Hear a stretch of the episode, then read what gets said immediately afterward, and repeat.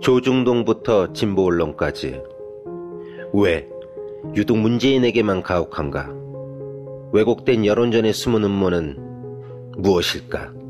조기숙 정치학 박사가 밝히는 왕따 정치의 실체와 일곱 가지 비밀. 악의적 프레임에 맞서는 시민의 힘이 필요할 때 왕따의 정치학 도서출판 위시덤 하우스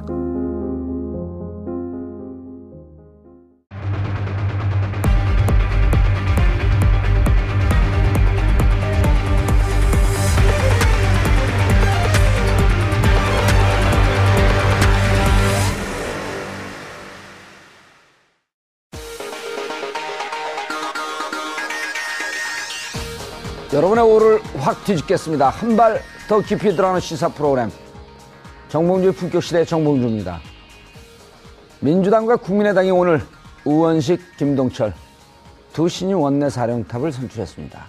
다음 주부터 줄줄이 이어질 인사청문회를 앞둔 상황. 여소야대 가시밭길 정국에서 문재인 정부는 과연 견제와 협치, 그 운영의 묘를 찾을 수 있을지 짚어봅니다. 박근혜 정부의 부실 인수인계 논란이 뜨겁습니다. 청와대에 따르면 컴퓨터 하드웨어도 텅텅 비어 있고 사실상 100여 쪽짜리 현황 보고서 달랑 하나밖에 넘겨준 것이 없다는데요. 껍데기만 남긴 박근혜 정권. 새 정부도 일을 하지 말라는 걸까요? 아니면 뭔가 숨길 것이 많았던 걸까요? 그 노림수 짚어보겠습니다. 5월 16일 화요일 정봉주 품격시대 시작하겠습니다. 더불어민주당의 새 원내대표로 삼선의 우원식 의원이 선출됐습니다.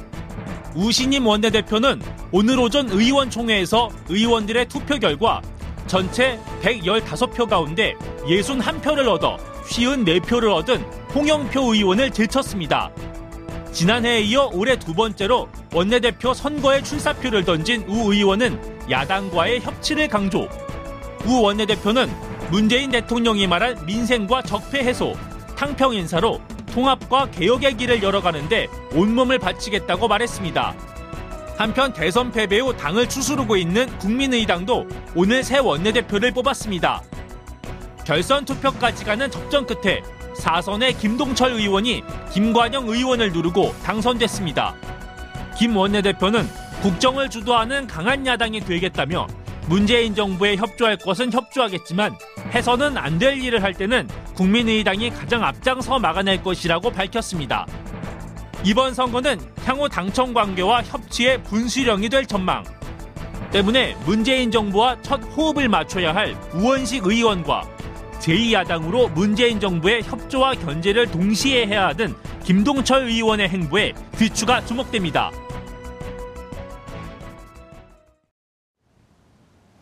5월 16일 화요일 정봉주의 품격시대 첫 번째 이슈 들어가겠습니다. 오늘 집권 여당인 더불어민주당과 야당인 국민의당이 각각 우원식 의원과 김동철 의원을 원내대표로 선출하며 새로운 항해를 시작했습니다. 과연 이 결과가 이제 막 첫발을 내디던 문재인 정부에 어떤 영향을 미칠지 전문가 세 분 모시고 말씀 나눠보도록 하겠습니다. 김준일 팩트체크 전문 미디어 뉴스 뉴스톱 대표 자리하셨습니다. 네, 안녕하세요. 무슨 회사 이름이 저렇게 복잡하고 길어요? 지, 지명도가 낮아서 그런 것 같습니다. 아, 그래요? 예. 회사 이름이 길면 사기 아니면 국정원 아닌가요? 아닙니다. 예. 팩트 체크를 전문으로 하고 있습니다. 예. 고재열 기자하고는 어떤 사이죠? 아. 고재열 기자하고는 대학 동창이고요. 예. 예. 그냥 뭐 잘 지내는 친구 사이로 음, 있습니다. 그때는 누가 더 셌어요? 그때는 제가 아무래도 키가 더 컸기 때문에 예. 셌는데 지금은 고재열 기자가 유명 인사가 됐기 음. 때문에 제가 좀 아무래도 아니 팔씨름 물어본 건데 팔씨름이요. 예. 자 조대진 변호사 자리하셨습니다. 안녕하십니까. 예. 이경수 교수님 자리하셨습니다. 네, 안녕하세요. 예. 음.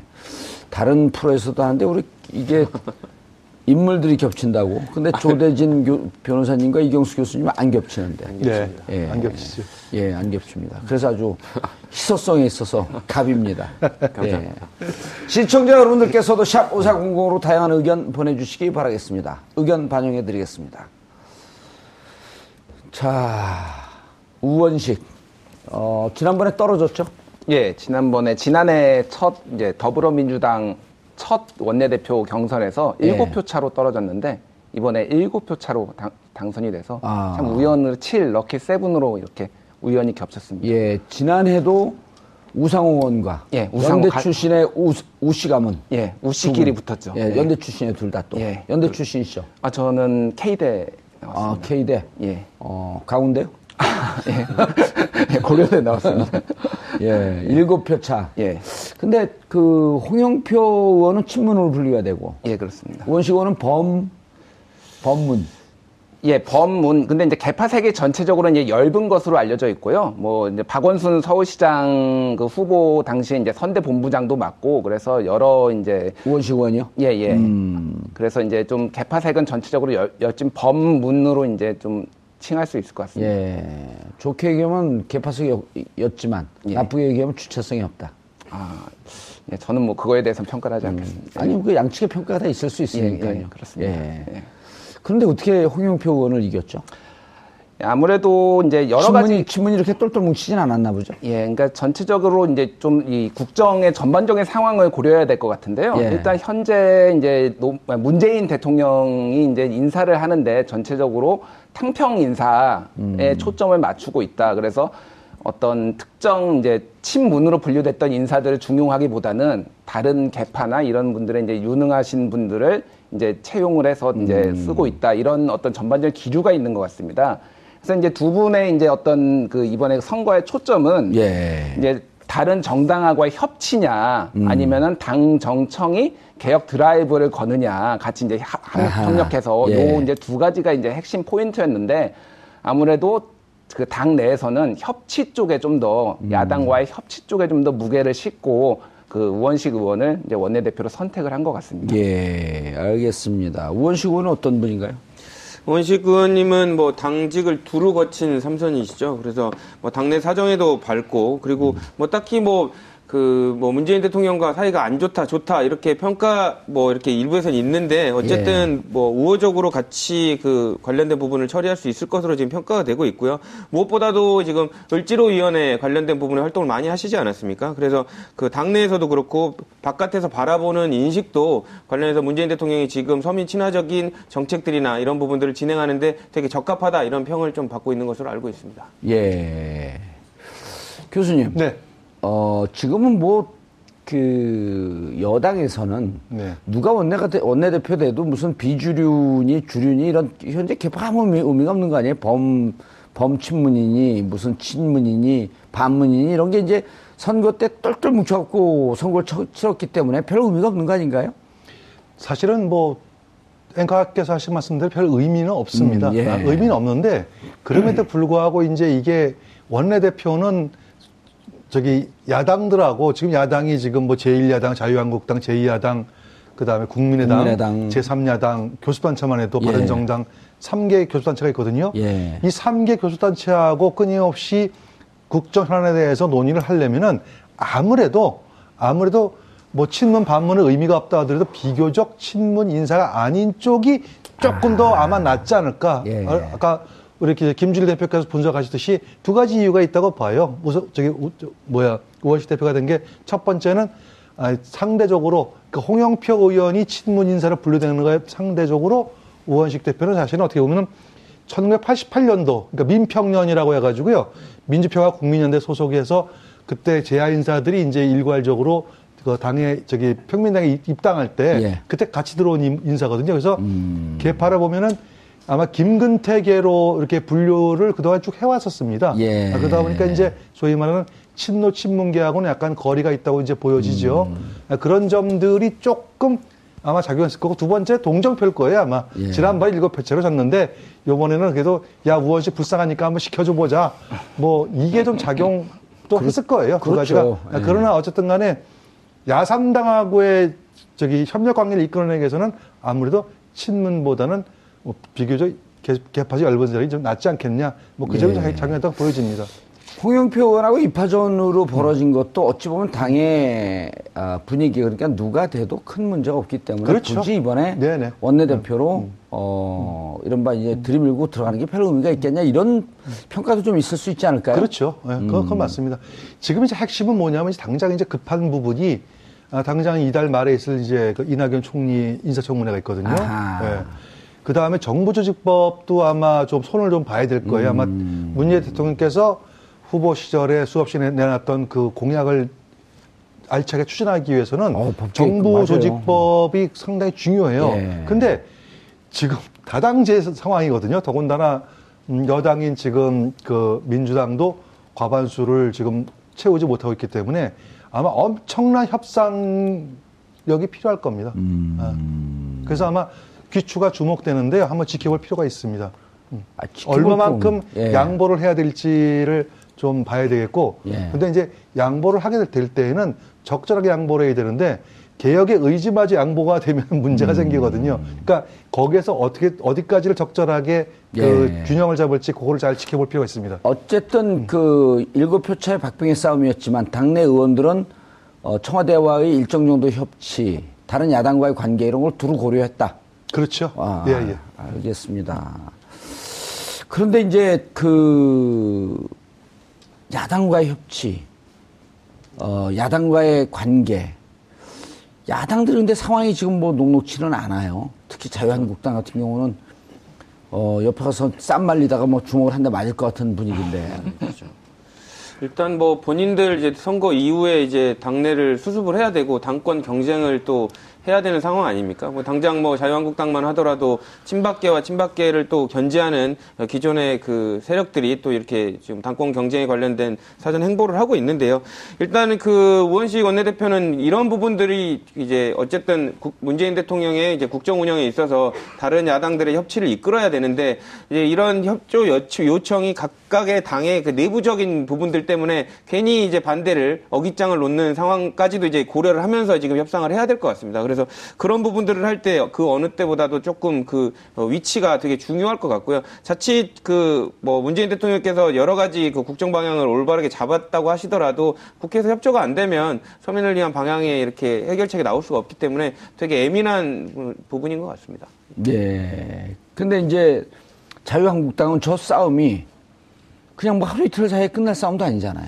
그렇죠. 왜냐하면 지금 뭐 책임론이 지금 부각이 되고 있는 상태에서 어쨌든 선거는 치르고 보자 해서 지금 당, 그 잠깐 봉합된 상태였거든요. 음, 무슨 책임론이에요? 어쨌든 뭐 관련해서 이렇게까지 보수가 괴멸된 데 있어서 친박이 책임이 있다 아니다 친박의 문제가 아니라 뭐 어떤 다른 상황적인 요인 때문이었다 이렇게 서로게 항변하고 있는 건데 지금 친박을 공격하는 입장에서는 아니다 지금 홍준표 어, 후보가 선전을 했지만 그 20%밖에 못 얻은 것은 친박 때문이었다라고 공격을 하는 부분이 있고요 예. 그런 부분들 때문에 조금 더 다툼이 심해질 것 같습니다. 예.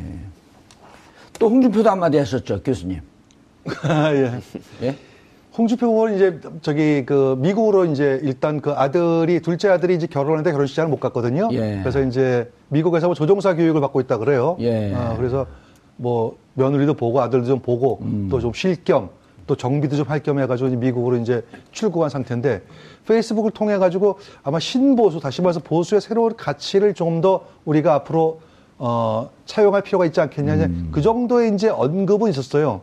근데 그것이 과연 당권을 염두에 둔 발언인지 예. 아니면은 순수한 차원인지는 그것은 조금 더 지켜봐야 됩니다. 왜냐하면 제가 이제 그 내부적으로 아는 정통한 사람들한테 이제 좀 소스를 좀 얻어 보니까 좀 반, 반반이라 그래요. 예를 들어 가지고 대통령 선거가 끝나자마자 마치 기다렸다는 듯이 당권을 뛰어들은다고 하는 거는 처음서부터 대통령 선거보다는 당권에 관심이 있, 있지 않았냐? 예. 라는 그런 한간에 몇 가지 이제 그런 저기 좀 비판적인 시각이 있었거든요. 그 선거 있을 때도 한간에는 음.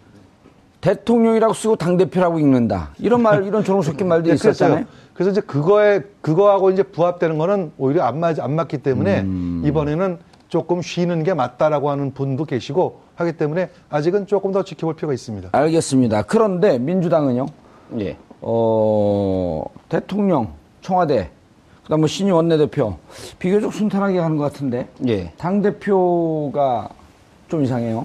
아, 추미애 당대표 예. 말씀하시는 거. 이제 약간 인사 문제로 약간의 이제 갈등이 드러나는 것처럼 비춰지고는 있습니다. 예. 그게 이제 뭐 특정 인, 뭐 인물을 이제 청와대 쪽에 이제 뭐 이렇게 좀 선임을 하는 거를 했다가 거절당했다. 다른 방송에서 특정 인물이라 그러지만 우리 방송에서 구체적으로 찍어야 됩니다. 예, 예, 김민석 예. 예, 전 의- 바로 예, 예. 낚였어. 예. 뭐, 예. 뭐 이런 이제 잡음들이 있는데요. 이제 예. 그거를 이제 좀 해석에 좀 차이가 있는 것 같습니다. 그러니까 이제 당과 예. 이제 청와대가 긴밀하게 협조를 한다라는 것은 결국은 어떤 인사의 이제 메신저 역할도 할 수가 있고 예. 그런 사람들이 청와대에도 있고 그래 당에도 있어서 서로 이제 좀 소통을 할 수 있는 음. 그런 부분이 필요하다라고 이제 그 추미애 대표 쪽에서는 보는 것 같고요. 예. 이제 그거를 이제 문재인의 문재인 대통령의 국정 개혁에 걸림돌이 될 수 있다. 인사권에 개입하는 것은 그렇게 이제 해석을 하는 사람들도 있기 때문에 요거는 조금 좀 조심해야 된다라고 이제 지적을 음. 하시는 분들도 있고요. 아니 김민석 전 의원 같은 경우는 예. 추미애 대표 입장에서 이제 그건 분명히 좀 짚고 넘어가야 되는데 기승전 민석 민석 민석 민석 아니에요.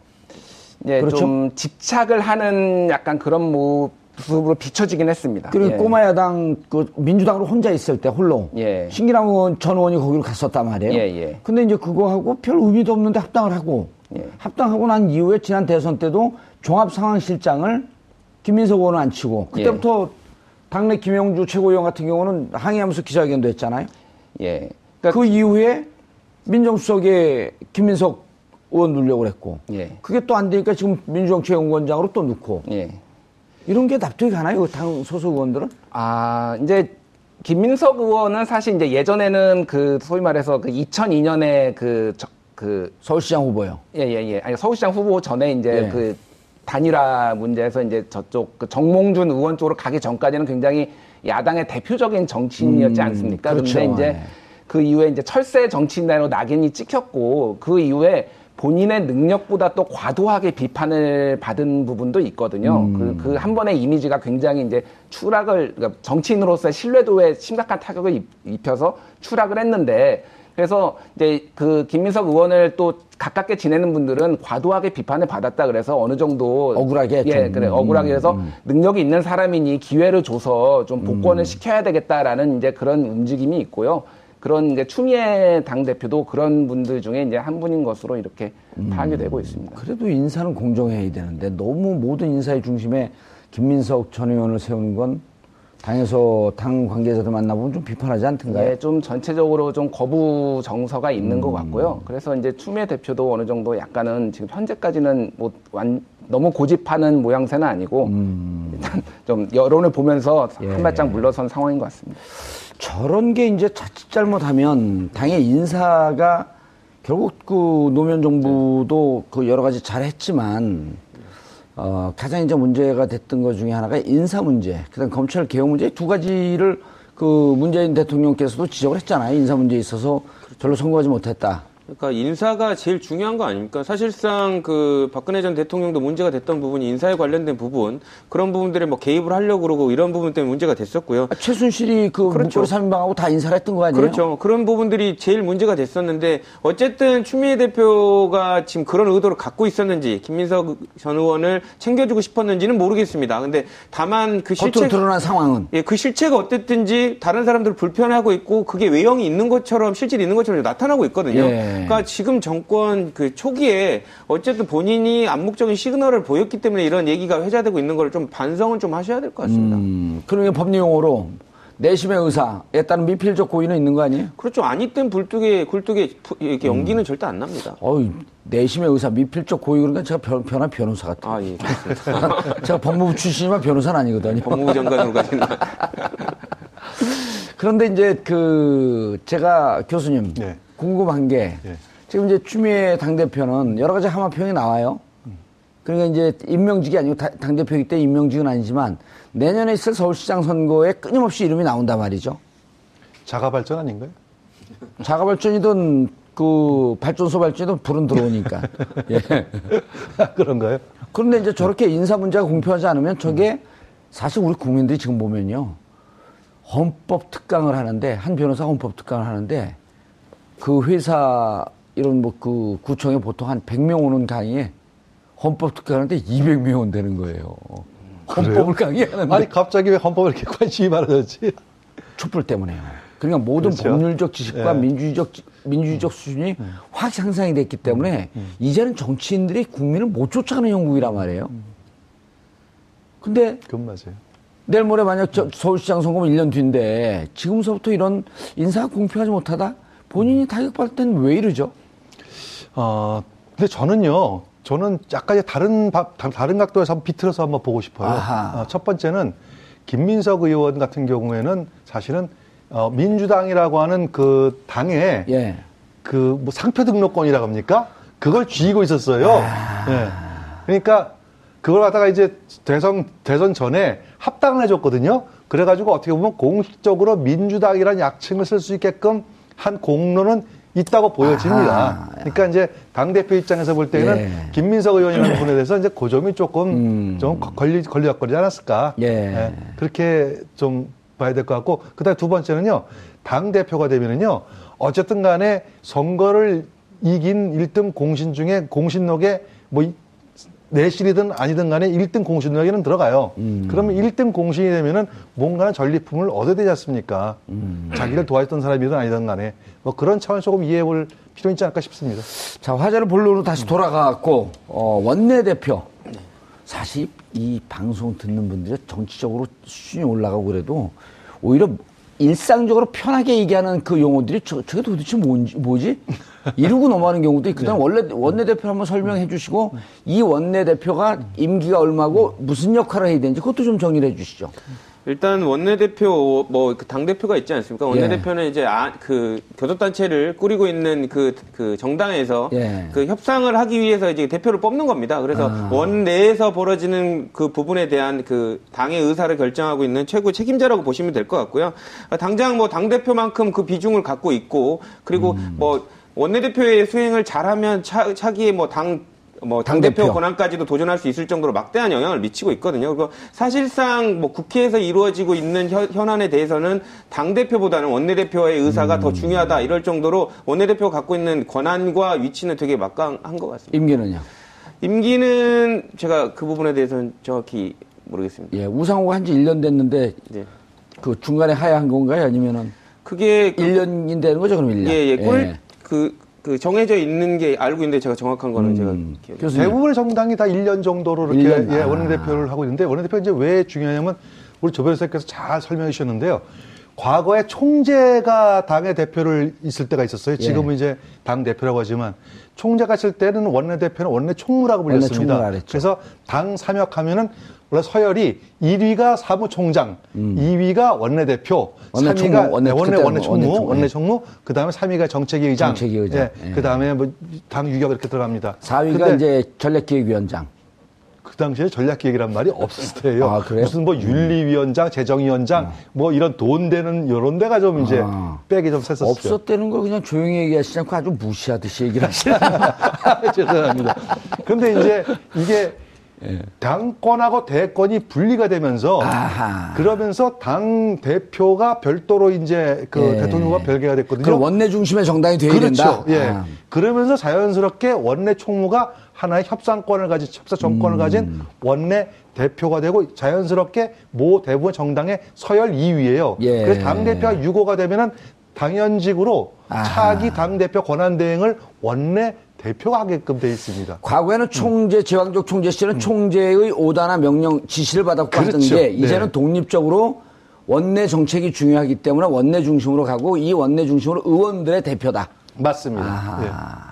예. 무슨 그래서 의미가 상당히- 있는 자리네요. 상당히 비중이 높- 높아졌죠. 오, 예, 그. 의원들 네. 110, 120명의 대표니까요. 그렇죠. 그래서 원내대표 통상 저기 원내 있는 국회의원들의 투표에 의해서 결정됩니다. 예, 알겠습니다. 자, 그런가 하면 이제 그 국민의당. 예. 아, 국민의당도 국민의당을 들여다보면 바, 로 이제 대선이 있는 것 같아요. 아, 예. 예, 도전하겠다고 또 벌써 선언하고 예. 안철수 근데 대표는 좀 이제 일반적이진 않죠. 보통 이제 전통적으로 낙선 대선에서 낙선하신 분들은 이제 해외로 많이 나갔거든요. 예. 예. 전에 이제 김대중 대통령이 대통, 그러니까 92년도에 영국으로 영국으로 갔다든지 갔고요. 이제 유예 기간을 두고 이제 다시 정치에 복귀하는 이런 형태를 많이 띄었는데 공부도 하고 예. 좀 몸도 지치고 마음도 지쳤으니까 예. 좀쉴 겸. 예, 여러 가지 이제 아무래도 정권 초기에는 모든 그 여론의 관심이 대통령에게 쏠리다 보니까 있어봤자 별로 얻을 게 없다. 이제 현실적인 문제도 있고요. 그래서 이제 보통 이제 외국으로 많이 나가고 홍준표 후보도 나갔지 않습니까? 예. 그런데 이제 안철수 후보는 굉장히 강한 의지를 또 표현하셔서 좀 이례적이긴 합니다. 예, 김동철 어, 선출이 됐죠. 어떻게 됐나요? 그 선출 과정이 아주 그 어, 격렬하게 투표가 이루어진 것 같은데. 이제 총 이제 그 39표 이제 39명의 이제 의원들이 투표를 했는데 예. 세 분이 나왔고요. 근데 이제 이게 14대 13대 12 1차 투표에서 이렇게 야, 14대 13대 12요? 예, 예. 오. 그래서 뭐 천하 삼분지계라고 하죠. 이렇게 정확하게 야. 딱 나눠졌습니다. 축구에서 3대 2는 펠레 골인데 이러면 무슨 투표라 그래요? 펠레 투표도 아니고 이게. 아, 그래서 이제 김동철 후보와 김관영 후보 이제 두 분이 1, 2위로 결선 투표로 했고요. 이제 결선 투표 결과는 이제 밝히지는 않았고요. 다만 이제 당선자만 이제 밝혔는데 김동철 후보가 과반을 얻어서 이제 국민의당 원내대표로 오늘 오전에 당선이 됐습니다. 예, 3위는 누구였었나요? 3위는 유성엽 의원이 이제 3위로 어, 차지했습니다. 유성윤 의원도 꽤 대단한 의원인데. 예. 아, 1, 2위 결선 투표하고 그 표차는 얘기를 안 했고요. 예, 예, 그거는 공개하지 않았습니다. 예, 알겠습니다. 김동철 의원 원내 사령탑 누구시죠? 어떤 분이죠? 그 아까 말씀드린 대로 이제 광주 광산 출신이시고요. 예. 네, 서울대 법대 나오셨고 청와대 그 서울대 법대 나서 유일하게 사법고시를 안 본, 예. 봤는지 안 봤는지 모르겠지만. 모르겠습니다. 예. 그래서 하지만 이제 국회에서는 사법제도에 관련된 부분에 간사를 맡고 이렇게 되게 많이 그쪽 분야에서 그 일을 하신 음. 걸로 알려지고 있습니다. 그 개파는 손학규계로 분류가 되고 있는데요. 어쨌든 그 17대부터 어, 광주 광산구 갑에서 어, 사선을 한 그 중진 의원이고요. 지금 이번에 국민의당 사선 의원이요? 예, 사선 의원입니다. 어, 그래서 저도 이름을 오래간만에 봤는데. 예, 이번에 지금 국민의당 그 원내대표 경선에 나온 사람 중에 제일 다선으로 지금 알려지고 있- 있어서 그 부분도 아마 선택을 받는데 되게 중요한 그 요인이 되지 않았나. 김관영 의원은 몇 선인가요? 재선입니다. 아, 유성희 의원은요? 삼, 삼선으로. 예. 야, 근데, 오, 이- 14, 13, 12. 아주 역동적인 정당이네, 이렇게. 재밌는 보면. 스코어가 나왔죠. 야 김동철 의원과 우원식 의원은 관계는 어떠, 어떻죠? 일단 뭐 둘 다 문재인 대통령과 뭐 가깝지는 않은 것으로 지금 평가가 되고 있는데요. 예. 그렇기 때문에 오히려 나중에 그 원내 대표들끼리 만났을 때는 뭐 조금 더 교감이 더 있을 수 있겠다라는 뭐 기대감도 있는 것 같습니다. 하지만 이제 김동철 의원 같은 경우에는 협치는 강조를 하고 있지만 무작정 끌려다니지는 않겠다 지금 이렇게 얘기를 하고 있거든요. 근데 하지만 지금 문재인 대통령에 관련된 호남의 지지도가 그 국민의당을 되게 뭐 더블 스코어 차이로 많이 앞둔 게 지금 민심의 대선에서 나타났습니다. 그렇기 때문에 인사청문회라든지 이런 과정에서 마냥 그냥 야당으로서의 위치로서 반대만 하기에는 호남의 민심이 또 쳐다보고 있기 때문에 쉽지만은 않을 것으로 보입니다. 예, 교수님. 네. 김동철 의원이 공식적으로 연정 얘기까지 했었어요. 예, 예, 예. 연정 오면은 거부하지 않겠지만 개별적으로 의원들 접촉하는 이런 거에는 그 동의하지 않는다. 무슨 의미로 받아들여야 되나요? 국민의당이 지금 절박하거든요. 사실은 대선이 이제 결과가 나온 다음에 아, 국민의당 내부에서 상당수의 의원들이 아, 민주당하고의 당대당 통합을 노골적으로 요구한 목소리가 있었어요. 예. 실제로. 그러다 보니까 아, 원내 지도부 입장에서 볼 때는 이 의원들을 다독거릴 필요가 있죠. 그래서 연정이라는 카드는 일단 꺼내놨는데 여기서 이제 시청자 여러분들께 저 도움을 요, 저기 드리기 위해서 연정이라고 하는 거 잠깐 개념점을 뭐- 말씀을 드릴게요. 원래 이제 연정이라는 것은 의원 내각제에서 말하는 코올리션 거버먼트를 말하는 거거든요. 아, 형태가 세 협력. 가지, 예. 오. 형태가 세 가지입니다. 하나는 이제 국 장관 내각을 갖다 같이 이 당 저당에서 끌어와 가지고 내각 같이 구성하는 저기 연립 정부가 있고요. 예. 그 다음에 두 번째 형태는 정책만 가- 같이 한다. 한 정책 연합이 있고 세 번째는 선거 연합이라고 해 가지고 특정 선거가 있으면은 두 개 정당이 합, 합심해 가지고 한 후보를 내는 형태가 있습니다. 요 세 가지가 이제 흔히 연정인데 지금 김동철 후보는 이제 아, 요번 오늘 그 원내대표 저기 당선된다면 이런 얘기를 해요. 연정을 하는 건 좋은데 독일 같은 데서도 큰 정당하고 소수 정당이 연정을 하더라도 철저하게 사전에 협약서를 다 맺고 정책 협약서를 충분히 맺은 다음에 그 다음에 연정을 하지 뭐 콩고 먹듯이 이렇게 하진 않는다. 자리 나눠 먹지는 안 한다. 그렇죠. 아, 네, 그러니까 의미는 있네, 의미. 예, 두 가지를 다 얘기하는 거죠. 음. 자당의 국민의당의 의원들을 다독거리는 거 하나 연정을 던져놓으면 해가지고 못 가게. 그다음에 두 번째는 가- 하더라도 어설프게 하지 않고 철저하게 따질 거 따져서 하겠다. 계산표를 계산격 제대로 뚫겠다는 예, 얘기네요. 두 가지를 동시에 아마 던진 다목적 카드라고 보여집니다. 저는 그 계산기를 뚫겠다라고 하는 게 정치적 그 무슨 정상배 이렇게 보이지 않고 아주 정확한 정치적 판단으로 보이는데요. 왜냐하면 이게 뒤에서 짬짬하면서 그 꼼수 부리는 게 아니고 정확하게 정책 공개하고 이거 같이 하겠다. 그리고 그거 하기 위해서 장관 몇, 자, 몇 자씩 주겠다. 이렇게 하는 게 더 나은 거 아닌가요? 이게 원래 원래 정확한 겁니다. 그 사실상 아. 독일에서도요. 독일에서도 기민당하고 그다음에 녹색당하고 저기 정책연합을 연정할 때도 예. 기민당하고 저기 녹색당의 의석수는 거의 10분 10배예요. 예. 그럼에도 불구하고 약 한 5천 쪽짜리 그 정책 그 협의서를 만들어 가지고 미리 다 사인해 가지고 해서 정책연합을 했습니다. 야, 그 공부도 잘해야 되겠네. 5천 쪽 읽으려면 우리는 10년 읽어야 될 텐데. 아, 그 의미는 있네요. 예, 그게. 예. 그래서 철저하게 정책이 먼저 합쳐만 돼야 그 다음에 연정이 된다. 이런 예. 말씀드리겠습니다. 김 기자님. 예. 그러나 예. 그러나 아무리 이렇게 정확하게 얘기를 했다고 할지라도 예. 김동철 의원 같은 경우에 2015년 12월 예. 아, 문재인의 패권주의에 저항하면서 안철수 의원과 함께 탈당을 한 예. 아, 원래는 골수 민주당이었단 원래는 말이에요. 민주당 권노갑 의원 보좌관으로 이제 출발을 했고요. 그다음에 아, 예. 어, 그럼 또 동교 동계네요. 예, 그래서 뭐 이제 동조 DJ, 그러니까 뭐 김대중 대통령 시절에 이제 청와대에서 근무를 이렇게 한 걸로 알고 있고요. 예. 그리고 이제 계속 이제 동, 그러니까 그 정, 그러니까 정통 야당이죠. 그러니까 예. 음. 그 이름은 계속 바뀌었지만 이따가 이제 국민의당에 합류를 했죠. 2015년에.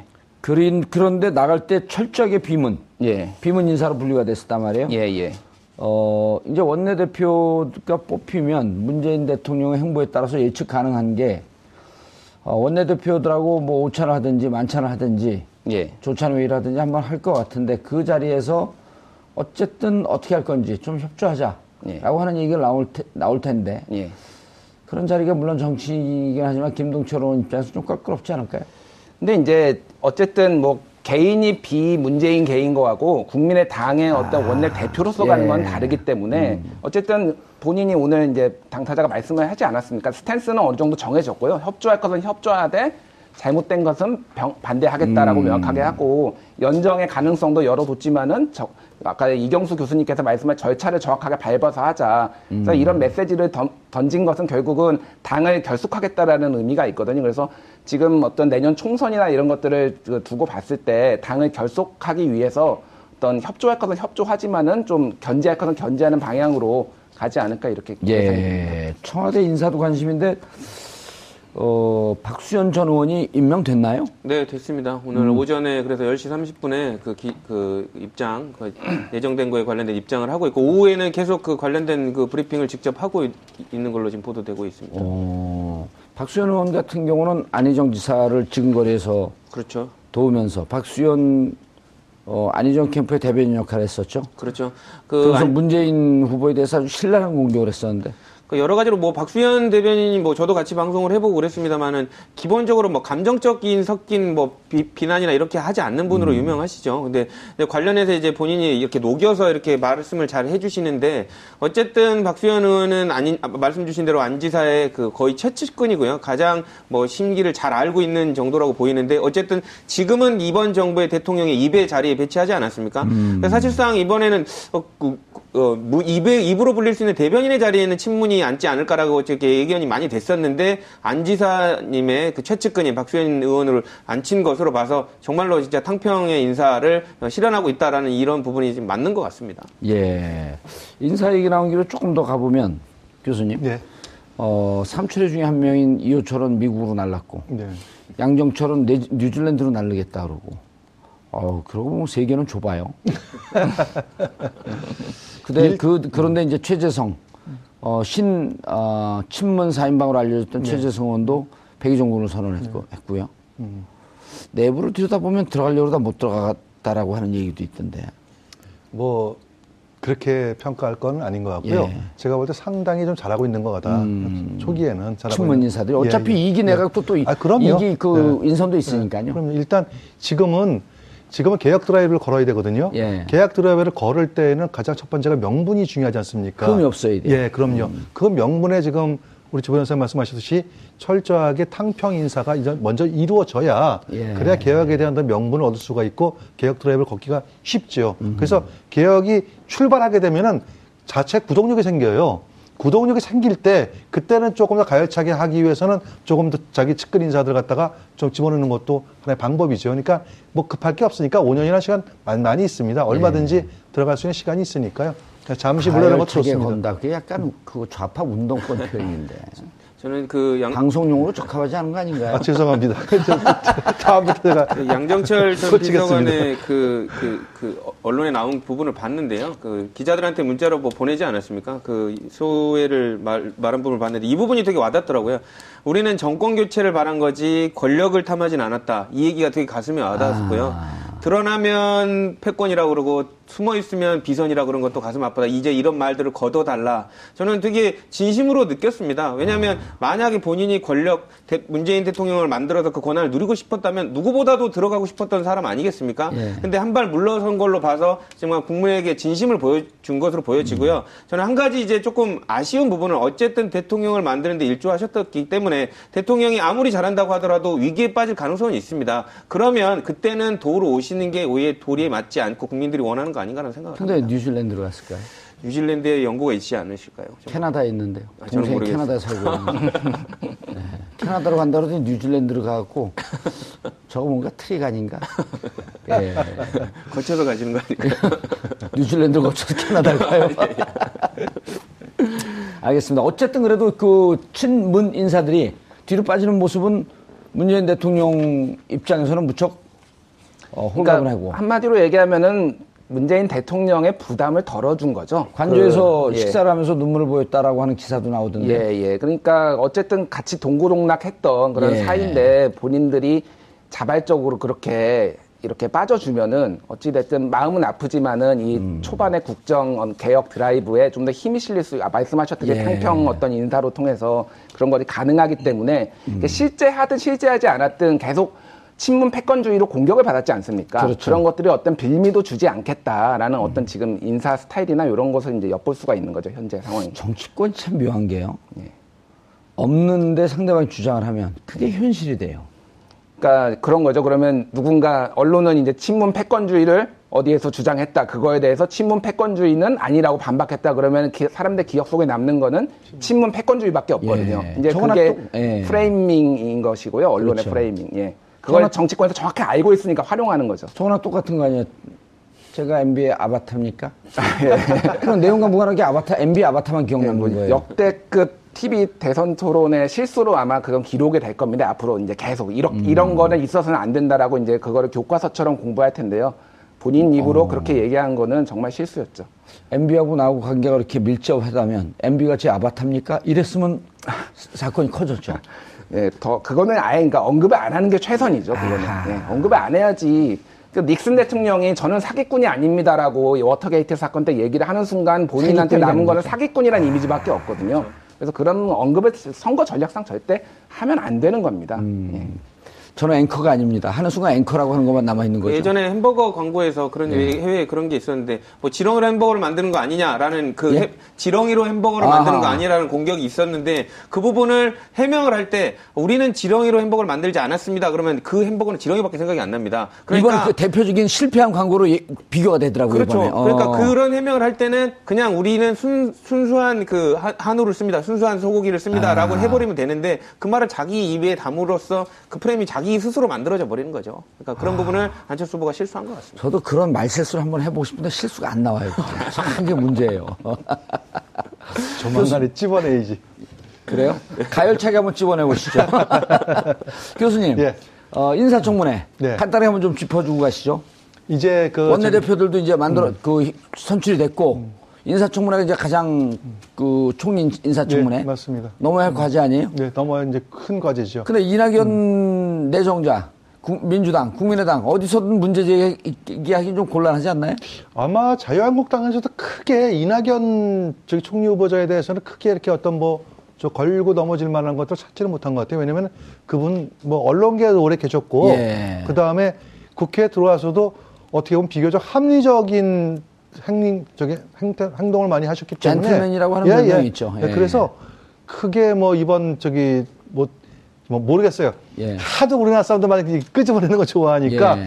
뭐가 그냥 하늘에서 뚝 떨어져가지고 뭐가 나올지 모르겠는데 그런 게 아니면은 이번 인사청문회는 비교적 음 저기 무난하게 넘어가지 않을까. 그래서 자유한국당 대변인도 뭐라고 발표했냐면은 어, 정책 능력을 검증하겠다고 그렇게 나왔어요. 아하. 네. 어떤 개인의 어떤 뭐 그거보다도 예. 정치 총리로서의 정책 능력 10조를 검증하겠다고 했- 했으니까 아마 좀 정책 제2 대선이 끝난 지 얼마 안 됐지만 또 다른 형태의 어떤 정책 공방이 어, 이루어질 것 같은 느낌이 듭니다. 정책 검증하겠다라고 하는 것은 청문회는 뭐 거의 넘어갔다 이렇게 봐도 되겠죠. 그렇죠. 음. 네, 네. 그런데 이제 자유한국당에서 이제 최근에 이제 나오는 얘기들은 약간 이제 뭐 교수님 말씀하신 부분은 전체적 기조는 맞는데 그래도 예. 검증은 하겠다라는 얘기들이 있거든요. 지금 위장 전입 문제, 예. 재산 신고 누락 문제, 아들 뭐 병역 의혹 예. 문제 이런 것들을 어쨌든 짚고는 넘어가겠다라고 예. 지금 얘기를 하고 있어서 그러면 그것도 안 하면 그것도 안 네. 하면 지금 그- 국민들이 보기에 어 이거 뭐 기껏 대선 지나더니 서로 뭐 짬짬이 하는 거 아니냐 이런 의혹을 또 받을 수가 있으니까. 예, 그렇죠. 어, 민주당 원내대표 선출, 국민의당 원내대표 선출, 어, 대선 이후에 이제 정치권이 새 옷을 입으면서 기지개를 펴는 모- 모습입니다. 아, 한순간도 잊지 말아야 할 것입니다. 옷깃을 여미고, 여미고 항상 국민만 생각하는 자세입니다. 정봉주의 품격 시대에서는 여러분의 소중한 의견 받습니다. 샵 5400, 샵 5400으로 다양한 의견 문자로 보내주시기 바라겠습니다. 100원의 정보 이용료가 부과됩니다. 한 발 더 깊이 들어가는 시사 분석, 여러분은 지금 생방송으로 진행하는 정봉주 품격 시대와 함께하고 계십니다. 오늘 방송 좋았나요? 방송에 대한 응원 이렇게 표현해주세요. 다운로드하기, 댓글 달기, 구독하기, 하트 주기. 더 좋은 방송을 위해 응원해주세요. 그리고 2부도 함께 해주세요.